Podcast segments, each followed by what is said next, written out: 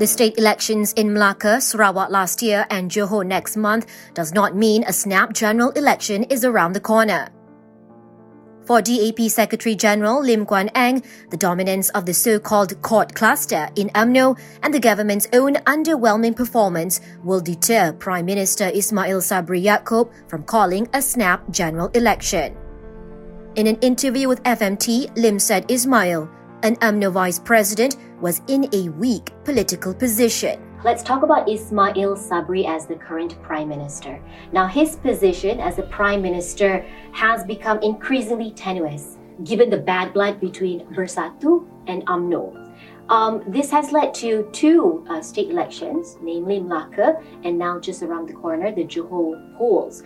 Now, wouldn't it be better uh, for Prime Minister, the Prime Minister, to call for a, sn- a snap general general elections rather than putting the voters through state elections, which actually does not restore political stability. If you look at first the court cluster, uh, the court cluster are calling the shots within the party, wants to have early elections because they want to decide who the candidates will be, and more importantly, who will be the ministers and the next prime minister.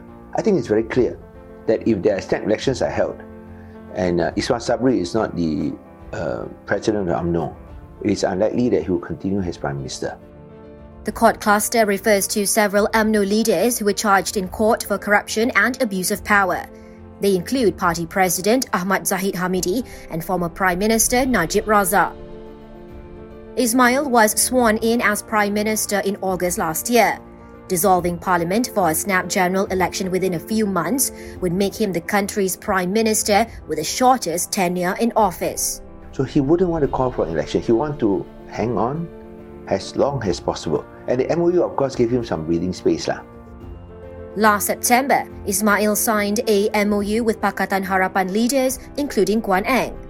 The agreement is aimed at bringing about the political stability needed to deal with the COVID 19 pandemic and reviving the country's economy. But both political stability and the economy have continued to suffer, triggering the state election in Melaka and now Johor. Lim also said Ismail's poor performance as Prime Minister was another reason why the Bera MP was unlikely to call for snap elections. Uh, if you look at COVID, you look at the economic recession. On COVID 19, I think he has, conti- he has also continuously failed. He has not shown uh, remarkable successes or progress from the previous Muhyiddin administration.